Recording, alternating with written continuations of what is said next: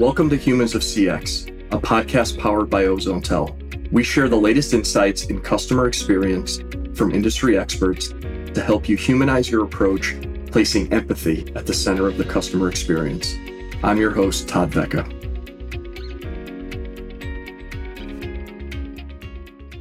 Hello, everybody. Welcome to Humans of C X. I'm your host, Todd Vecca. Today, I'm pretty excited to be joined by Alex Farmer. Alex is the founder of Customer Success Excellence, Chief Customer Officer at Nezasa, author, C S Award winner. Alex, thank you so much for today. How are you doing? I'm great. Thanks so much for having me. Great to be here. Can you tell our audience just a little bit about yourself, your background, some of the things that you've been doing lately? Absolutely. I'll keep it uh, brief, I promise, but I am going to go back to where I'm from. I'm actually originally from California, so I'm not here to start about the story of my youth, but I moved out to the U K about ten years ago. So I grew up in California in Silicon Valley and pretty much moved out here six months after I started my career. And I've been in tech for the last decade. I have a career spanning implementation, support, and customer success, and now customer success leadership. I spent five years at a company called Fair Sale. I was there as employee thirty-two. And we went through kind of the one million to twenty million scaling story. So it was like, I like to call it a uh, business school I was paid to attend, because I joined as employee thirty-two and I was our first C S M there. And that's how I got into customer success. Spent uh, eighteen months as V P C S at a legal tech scale up, two years at a company based in Norway called Cognite as their C S leader, and now at Nezasa as Chief Customer Officer. And in my spare time, when I have some, I launched an awards event dedicated to customer success called Customer Success Excellence that you alluded to, which I'm sure we'll get into here in the podcast. Absolutely. Thank you for that background. How do you define specifically customer success? Yeah, I think in the simplest terms, customer success is all about value, right? I mean, this is a term that I think is probably most relevant for B two B SaaS companies, right? So we can narrow the definition on audience just a little bit, but customer success is about being the steward of value for the customer's investment. So I go out, I market to potential customers, I sell to potential customers, and I'm making promises as a business implicitly. Customer success is about ensuring those customers achieve their goals and essentially walk them down the path to that hypothetical value that was talked about in the marketing and sales process, ensure that they achieve it. Because if they don't, they churn. And if they do, they grow. So it's a worthwhile investment in being proactive toward ensuring they achieve their business outcomes and obviously grow with the company, et cetera, et cetera. Awesome. Awesome. Let's dive right into Customer Success Excellence. Tell us the story behind it, what its mission is, what you've done. It's been a labor of love. I think I can say that. May of twenty twenty, it was the beginning of my notice period and also coincided with a lengthy lockdown. So I had a lot of free time for multiple reasons. And I had the idea for a couple of years before that. And I finally had time to kind of buy the domain and launch the Squarespace website. And I guess, as they say, the rest is history. As I say, Customer Success Excellence is the world's first awards program dedicated to the customer success profession. It's an idea that I was inspired by other professions that are maybe more mature. Customer success is still pretty young. So, that, of course, there's sales excellence. I see customer service, customer experience excellence. And it felt about time for C S to have theirs. And I thought, well, there's a gap in the market. Let's try and fill it. But more importantly than that, I also kind of find that there's sometimes a bit of an echo chamber problem in customer success, where the same old, let's say, air quotes here, thought leaders have been kind of around the, on the speaker circuit for five years plus. And in some ways, we're not inviting new voices into that thought leadership circle. So one of the main reasons I wanted to create Customer Success Excellence was to try and apply a meritocratic lens to complement the current crop of thought leadership, right? Who is spending more time really doing an amazing job in their company and less time out there on podcasts and LinkedIn? In some ways, Todd, I guess, who can we find meritocratically that's the next guest on your podcast, let's say? That's why we launched the awards. We ran in June the first awards event. That was for the EMEA region, and we're coming to the U S next year. And we award across five categories: C S Leader of the Year, C S M of the Year, that's Customer Success Manager of the Year, I should say. Customer Success Rising Star, that's somebody that's been in the industry for less than two years. And then the final two awards are about innovation, one for best use of technology in customer success, and finally, most innovative customer success initiative. So that's what it's all about. And, and that, well, that's what it's about, seventy-five percent of what it's about. The other twenty-five percent, we need an opportunity as a function to dress up nice, walk a red carpet, and have some glasses of wine and a three-course dinner. These are in-person awards events, and that was important to me as well. The anti-conference, let's say. We're here to have fun, and that's another reason behind launching it. That sounds amazing. So a lot of our viewers and subscribers are salespeople, customer experience people. How are C X and C S two sides of the same coin? Yeah, good question. I've thought about this question a lot in my career because they are different, but they're related. And in startups, unfortunately, it seems often, especially in B two B SaaS companies, customer success implicitly is responsible for both. So the way I think about it is this.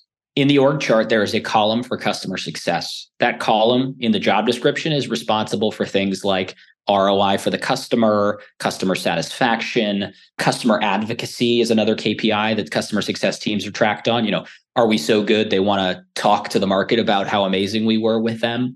Also things like overall N P S scores and things like that, and growth, right? Churn and net retention are other K P Is for customer success. Now, that's great, but the challenge with those K P Is is if something else goes wrong somewhere in the customer journey, the buyer journey, somewhere in another column in the org chart, it ultimately impacts the customer success team. Because if we don't handle your support case correctly, if we make promises in the sales process that we shouldn't have, ultimately you're going to churn, and I measured on churn. So how do I balance the need for me to focus on my roles and responsibilities, but then also step out of my org chart column and provide kind of a customer-centric overlay that looks at the entire customer experience across whatever touch point they have with the company? And I think that's bluntly, you asked me how they're two sides of the same coin, but I think bluntly, it's part of the thing that holds us back in customer success, especially in more resource-constrained startup environments, because we're torn between focusing on our K P Is, tasks, and deliverables, but then also trying to prevent challenges in other places in the business that ultimately will fall back and impact our ability to achieve those K P Is. So very related. I think of it as a T model, right? Our column in the org chart and then kind of a customer-centric overlay across the other columns. In general, do you see companies kind of taking for granted your side of the world? I mean, I see a lot more jobs posted for hunters than for customer retention. And I think there's an obvious reason in terms of what companies look for. How do you see that? And should we not be doing that? Yeah, I mean, you mean kind of over-indexing on sales and hunting versus kind of the nurturing and farming? Yeah, I would say I see a lot more budget for the former and then yeah, not necessarily, yeah. let's take care of our golden goose. And that speaks to me, that's an organizational problem, right? And I think that's a customer success is a business model. It says, if I invest in nurturing value first, value for my company comes later. And that's a bold, ultimately bold statement to make in the SaaS world, because I'm saying, you know, we're going to make, we're going to invest in additional headcount to ensure that customers achieve value, but we will see the long-term L T V, lifetime value of our customer increase. I think now with the, I don't know what the correct term for where we are economically is, and there's some debate there, but whatever it is, it's not going as well as it was six months ago. And you see a lot of companies regretting their investment, not in a customer success function, over-investing in new customer acquisition. And one of the things that I think is in customer success or in software generally, we need to, will be, will adjust in the future. We see leading companies now achieve higher valuations, the higher their net retention rate is. Customer success, you could draw a straight line from your investment in customer success to net retention, right? That's pretty indisputable. Additionally, companies are now in the downturn. They need somebody to look after existing customers, and budgets are drying up for new customer acquisition, right? So I think businesses are now trying to get more from their existing customer base. The investment in the team responsible to get more needs to follow, right? And I think that is something that's especially important. And when it's done poorly, what happens is, you invest a lot of money in marketing, in sales, this beautiful process. I call it the expectation gap. Implicitly, by overinvesting and acquiring customers with fancy slide decks, whining and dining, and for folks who have been in B two B SaaS companies for a while, you, this might really kind of trigger you. The sixty-page Microsoft Word discovery document is the first thing that comes out of the post-sale part of the business as soon as they sign the contract. And you've just essentially set their expectations so high. And then the process post-sale is not customer-centric and completely underinvested in. And then you set you start off on the wrong foot and the customer churns. And then, of course, it, then you have to keep investing more to acquire more new customers. And it's this very vicious cycle that we really need to break. Yeah. So every show we do a stat that's kind of important. So our, our stat of the week is twenty-one percent of startup businesses prioritize customer success. What does that quote mean? Well, I guess my I shouldn't ask a question back to your question, but only twenty-one percent prioritizing customer success. That's the implication, right? Yeah, yeah. Yeah, I mean, good luck to them. Good luck to the seventy-nine percent. I mean, I guess is my reaction. I think part of the challenge is a bit self-inflicted in the customer success space. I think a lot of uh, customer success leaders are have been in business for a shorter period of time than their counterparts in the sales, marketing, product, any other function in the business for the most part, because it's a new function. So implicitly, you have folks that are maybe five to ten years. It takes them five years to kind of get to the V or C level, whereas a C R O has probably been doing sales for twenty years. So there's already kind of an imbalance in terms of, let's say, gravitas or ability to kind of stand up and say, no, this is important, and kind of bang the fist on the boardroom table, right? So I think that's part of our problem in customer success, because it's relatively new and because I think folks are, on average, fewer years of experience based on seniority. They struggle to make their business case to the C level. They get kind of slapped across the face every time a customer churns. The C E O, the C R O come in, why did we lose this customer? It's your fault, right? And we kind of get into this little defensive place where, okay, we'll, we'll save customers from churning, but then we're not playing offense. Yeah, that customer churned, but actually we shouldn't have sold to them in the first place because they weren't a great fit for our software. Why don't I invest my time in growing three other customers, right? And being able to pivot that conversation and get our seat at the table and talk strategically about how you could draw a straight line from net retention and churn to the type of customer, the discipline in your acquisition model, for example. Those are the type of conversations I think the customer success community is still growing into because we're so new. So there's this, I think, this chasm at the moment where we're here ready to kind of take our seat at the table, but there's still maybe some preconceptions about the utility of us sitting in that seat in customer success. And my hope, and hope is too strong a word here, but given the downturn we see at the moment where companies are kind of, the pendulum is now swinging, oh gosh, what are we going to do? We got to keep our customers and get cheaper acquisition costs growing existing accounts than acquiring new ones. My hope is it stays that way. And that twenty-one percent continues to grow as we have seen evidence in this economic climate that it's a worthwhile investment. So I'm going to change this question a little bit. I was going to ask, I think you've already answered this. Do businesses care enough about their post-sales teams? I think you've kind of answered that. I'm going to switch it to how can we care more about our post-sales teams, whether it's motivation, tools, processes, what specifically can we do to care about them? I think a couple of things. I mean, firstly, businesses can look at post-sales saying, oh, we got to take care of our customers. It's a sunk cost, right? But you're missing so much potential if you approach it with that attitude. I think the first thing we need to do post-sale is raise the bar from doing good enough to keep the customer. Let's delight customers, right? Let's surprise, delight them. Let's think about what they really need in their context and then build our post-sale business model around it. I'll give you an example. So I think customer success leaders struggle sometimes, especially in startups when they, you know, and I spent plenty of time in my fair share of startups. There's a tendency to say, oh, all of these things that we need to be good at customer success don't exist. Let's build templates for a quarter, a Q B R deck, right? A quarterly business review. I need to build a customer success plan template so I can track the customer's business goals and chart out what we want to achieve with that customer, right? But those are artifacts and tools. And I think C S leaders can get stuck in this trap a little bit about building, you know, taking the C S playbook and just without thinking too much critically, applying it to the startup, right? Saying, okay, let's put this in place because this is what good C S looks like. But that misses the point because products, buyer personas are different. You know, you, the customer success or post-sale for a customer that spends one thousand dollars a year versus a million dollars a year, don't, those are different business models and businesses. So thinking critically a little bit about what does the customer need? What's that outside-in view of how we should look after them as a post-sale team? And then where are the moments of truth where we can surprise and delight them and build their loyalty? Those are things that I think we can invest in better as a business when it comes to post-sale teams. It's not about treading water. It's about finding the touch points that customers care about. There's this term called appropriate experience coined by someone named Lincoln Murphy. And it basically says there's an old way of splitting customers up called segmentation. If you pay me a million plus a year, you get tier one customer experience. If you pay me a million, five hundred thousand to a million, it's tier two, and less than five hundred K, it's tier three. But that's a very arbitrary way to segment how you look after customers post-sale, right? So there's this idea of appropriate experience, which is based on the value your product provides to that customer, or let's put it differently, the value your customer will extract from your product. what is the appropriate experience to give them? Give you an example. We're here talking, I think I'm allowed to say this, on Zoom. If a C S M, for if somebody on the post-sale team in onboarding support, customer success, showed up with a two-hour, fifty-slide deck about the business value of Zoom, I'm not sure it's a great use of our time, right? It's not an experience that's appropriate for the investment that you have made in a Zoom account, right?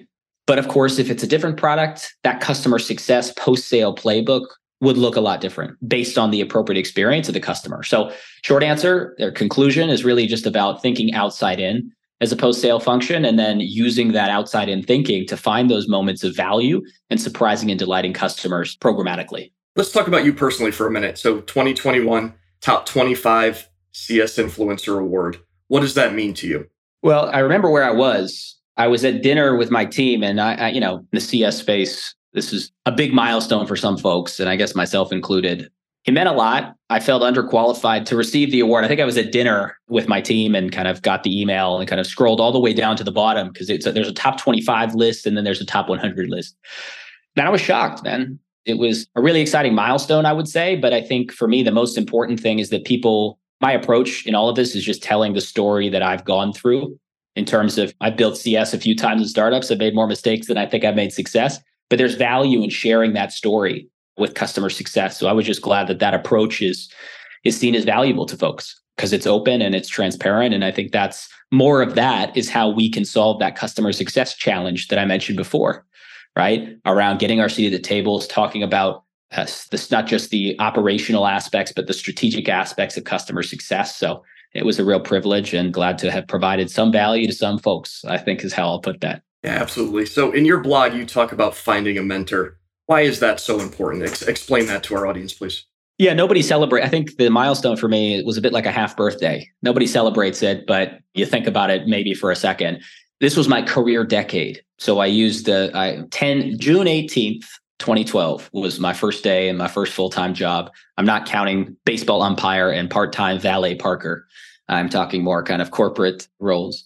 And I use the opportunity to sit back and think about kind of what are the lessons I wish my younger self knew after ten years. Finding a mentor was one of those eight lessons. It was important for me because it provided me kind of a sounding board. Let me give a bit more context. The mentor that I think comes to mind for me, his name is Chris Rauch, and he was my boss at Fair Sale, where I was employee thirty-two and spent five years. And I was young and ambitious and wanted to, in some ways, I was overly enthusiastic. And he was very helpful to help me see, I can tunnel vision quite quickly. And he was very helpful for me to see a broader perspective, broader picture, take a breath, zoom out, think about if this is the best use of your time. I think the biggest thing he taught me, which is super relevant in customer success, is the power of no. And there's a TED Talk by a guy, I think named Kenny Nguyen, and he talks about the yes sword and the no shield. And in customer success, you want to be the hero for your customer. So you say yes all the time, and your arm that has the sword in it gets tired. And the way to rest that arm is to hold up the no shield and tell the customer, actually, I'm not going to do this for you. My job is not to carry you down your path to value. It's to guide you, but your legs are doing the walking, right? And that was a really helpful lesson for me early in my career because it helped kind of me think less about doing stuff for customers and instead showing them the path to their kind of customer success, which is something that they needed to own. So that was really powerful, I think. And it was great to kind of have the opportunity with his guidance at a younger age, let's say, to take on a big role and grow with the business. Now, I know you answered this probably a few different ways earlier, but in a general sense, what do you wish every business understood that may might make your job easier as a consultant of C S? What do you wish they just knew as you walked in the door? I'll go back to what I said earlier briefly and then pivot. Customer success is a business model or customer-led growth, this philosophy that customer value at every touch point is what drives our business efficiently.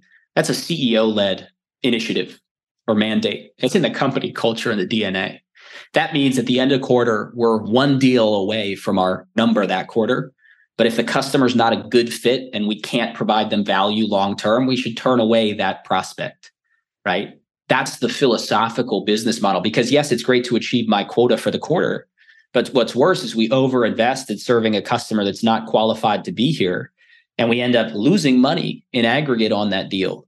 There's a guy who he wrote a book. His name's Dave Jackson. And he there's a quote in his book that I really like. I don't always agree with it, but I think he says it more to get a reaction than to teach, which is that customer success is a bad solution to a C E O problem.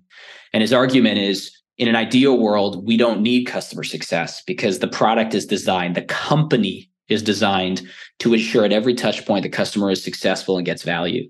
Today is not that day. Obviously, I still have a job. I think many other professionals still do too.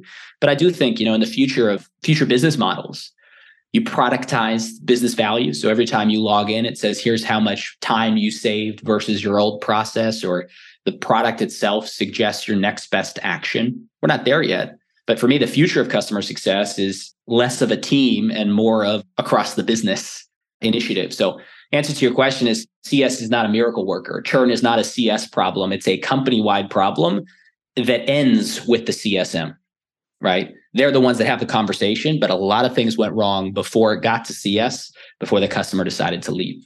Sure. There's probably three topics that come up on almost every show. Maybe some of it's it's my fault, but regardless, we talk about coming out of a post-pandemic world. We talk about whether you agree there's a recession or how severe that is. And then the third one is this trend of silent quitting or quiet quitting. So we've talked about the customer side. We've talked about the business.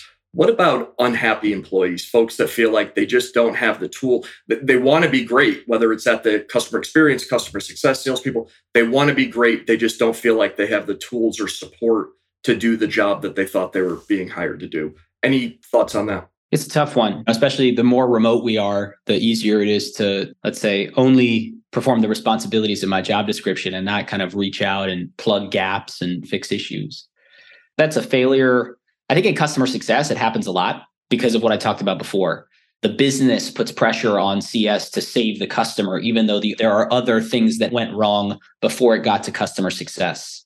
So you're left carrying or eating, I don't know if I could be so profane, so I'll water it down, a crap sandwich that someone's fed you because it was, you know, and you slowly made that sandwich as you marketed to the wrong customer, sold to the wrong customer, didn't onboard them correctly. For me, the most important thing in my approach in management is asking, my job is to unblock your path as a C S M, as a C S leader, as a post-sale employee. If your job is to support customers, where's your block? Okay, let's take that and put it on our roadmap to improve so that you're unblocked. I really try and build a culture of togetherness in making our day jobs easier tomorrow. So it's easy to hire more people in support or hire more C S Ms. But if we keep coming across systemic issues, it's our job to say, let's invest now in solving them so that I don't have to hire as many people and their job can have less friction. So I think there's a lot of parallels between customer success and employee success around our job as customer success is to proactively help our customers achieve value. Well, my job as a C S leader is to proactively help our employees deliver value. And if there's things that are blocking their path, if there's friction on that journey, just like with the customer journey, we got to remove it. For me, I think the parallels are pretty obvious, but I think a lot of organizations culturally don't have the time or space in customer success teams to really kind of give the team the space to fix the systemic problem. They're in firefighting mode, not fire prevention mode. And it's management and company culture mandate to really kind of get them into the business of fire prevention. Sure. All right, I'm going to put you on the spot here. Who has better food, California or London? Ooh, I'm trying to think. So you know where my mind immediately went? I thought about who's your audience. I think I'm a politician at heart, Todd. Who's your audience? What do they want to hear? I don't care. Let me tell you exactly how I feel. California. Mm, that's a tough question. California has better Mexican food. There's no good Mexican food in London, in the U K. But London in the U K has much better Indian food than California. And kind of, I think culturally, fun fact, you know, in California, your kind of local place that you go is a Mexican restaurant for the most part. In the U K, it's an Indian restaurant. So that kind of, that balance I find quite interesting. I'm going to say London has more world-class restaurants than California. And I appreciate I just called out an eight million versus forty million population places in that way. But I'm going to say, you know what? London on aggregate, so many different cultures, so many different cuisines. It's always got something new. I'm going to land on London and piss off everybody from back home. I'm sorry. Well, it's okay. The audience is mostly my mom's friends, so I don't think you have to worry too many. You might get a couple of comments. And they haven't figured out Twitter yet. So yeah, there you go. Don't worry about Twitter. Hello, Todd's mom's friends, and welcome to the podcast. There you go. A lot of people do. They get around. So next question. We're starting a C S party bus, and I ask everybody this. Maybe we call it a trolley in London, but we're starting a, a C S party bus. Who are a few people? You get to be the driver. Who do you want to pick up?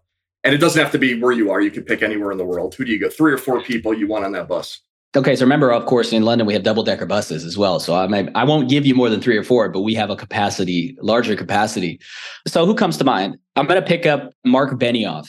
And he's not a C S professional, really. But one of the things I love that Marc has done is he's really built this culture and idea of ohana, which I think I'm going to butcher the translation. It's, I think, a Hawaiian native term, but it's basically about family and family amongst customers, family amongst employees. And I love, you know, we talked earlier about moments of delight. I love that culture, which you're in the Salesforce ohana. So I think that's really interesting. And I think it's something he's infused throughout the company as a culture builder. Nick Mehta, C E O of Gainsight, probably got to be there. He also wears really fancy shoes all the time, snazzy, sparkling shoes. So he'll bring the party for sure. Gosh, who else? Who else comes to mind? I might just land with those two, and they could bring all their friends. They know a lot more people in the C X, C S space than I do. But those two really stand out to me as important party guests. That sounds awesome. So we're coming up on time, but what we like to do at the end is kind of give you a chance, forty-five seconds, a minute. Shameless plug. What do you have going on? What's next for you? Why should people be following you? And tell us what you're about. Well, I have no idea why people should be following me. Again, I just share what I've done in my career, and hopefully one person somewhere amongst your mom's friends finds this very valuable. Yeah, on a more serious note, the Customer Success Excellence Awards are something I'm really passionate about. I think I'm in the category that I talked about earlier of people, the same people in the talk track for five years that spend more time talking than doing. I say that with some little bit tongue in cheek. But finding that next generation of thought leaders, those who have really kind of innovated our profession, is so important for us. We're still a young function, and getting our seat at the table, pivoting from fire firefighting to fire prevention, we need those voices to move us forward. So we're launching Customer Success Excellence in the United States in twenty twenty-three. The first half, we'll have the in-person awards event. Nominations will open earlier than that. It will be for the Americas region. So it's C S E Americas. And then again, we'll be back in EMEA for the second EMEA awards. Website, customer success excellence dot com. You can register your interests to find out more information. We don't charge. And a lot of these awards programs, there's a lot of, you know, pay to play, no cost to apply and nominate. We're doing this for the customer success space, customer success community. So would love to have as many people, as big of a tent as we can.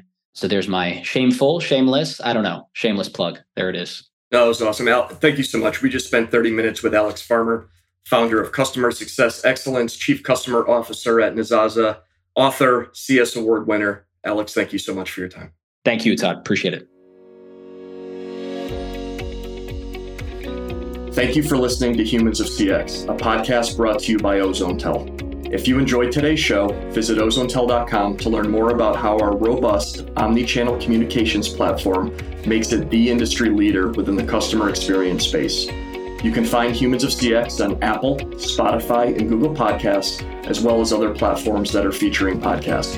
Don't forget to subscribe and share. Thank you so much for listening.